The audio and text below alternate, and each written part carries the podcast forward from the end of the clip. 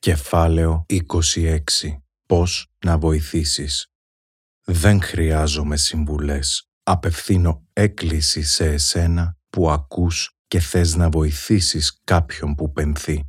Είναι μια περίεργη κατάσταση. Νιώθεις τελείως αβοήθητος, όλοι θέλουν όμως να σε βοηθήσουν. Πόσο οξύμορο πόσο θέλουμε όλοι να πάρουμε τον πόνο του φίλου μας μακριά, γιατί έτσι μας έχουν μάθει. Μας έχουν εκπαιδεύσει να είμαστε καλοί σε όλους. Είναι κοινωνικά αποδεκτό να είμαστε καλοί, πόσο μάλλον όταν ένας φίλος πονάει.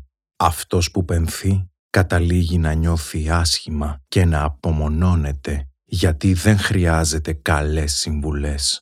Έχουμε μάθει ότι όταν κάποιος πονάει πρέπει να είμαστε καλοί μαζί του και να τον βοηθήσουμε, να του φτιάξουμε τη διάθεση ακόμη και αν νομίζουμε ότι την φτιάχνουμε. Το γεγονός ότι ζήσαμε αυτά που ζήσαμε με τον άνθρωπό μας και ήμασταν τυχεροί που ήμασταν μαζί του δεν το κάνει υποφερτό να ζήσουμε αυτήν την τραγωδία, οπότε είναι λάθος να το φέρνουμε σαν επιχείρημα στον φίλο μας που πενθεί θα προτιμήσει να μην απαντήσει τίποτα σε όλες τις συμβουλές γιατί πρώτον δεν έχει την ενέργεια να μπει σε διάλογο και δεύτερον δεν είναι κοινωνικά αποδεκτό να σου πει ότι «ξέρεις, δεν με βοηθάς» την ώρα που ο άλλος προσπαθεί να βοηθήσει.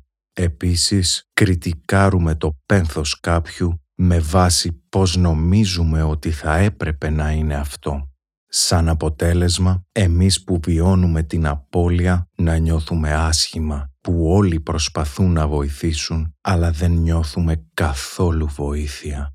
Αυτό που έμαθα είναι ότι χρειάζομαι, χρειάζεσαι, χρειαζόμαστε και όχι μόνο στο πένθος, να μου αναγνωρίσεις τον πόνο μου, να τον δεις, να τον κοιτάξεις κατάματα και ας σε πονάει να με βλέπεις έτσι. Ο χρόνος θα δείξει και ότι είναι σε καλύτερο μέρος, γιατί αυτά τα ξέρουμε ήδη. Δεν χρειάζεται να μας τα υπενθυμίσει κάποιος, γιατί δεν έχει τι άλλο να πει και δεν θέλει να κάτσει στη σιωπή μαζί μας. Κάθε φορά που λέει κάποιος τις συμβουλές υπάρχει μια εσωτερική φωνή που μιλάει.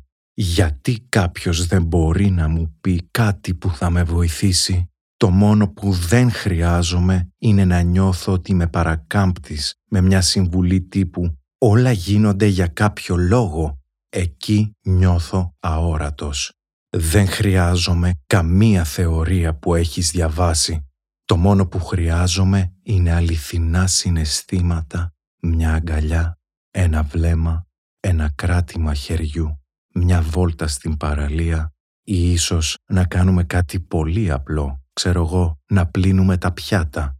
Δεν χρειάζεται να παίξουμε το θεατρικό έργο ότι όλα είναι καλά για να νιώσεις ότι η συμβουλή σου είναι καλή και έκανες τη σωστή δουλειά του φίλου.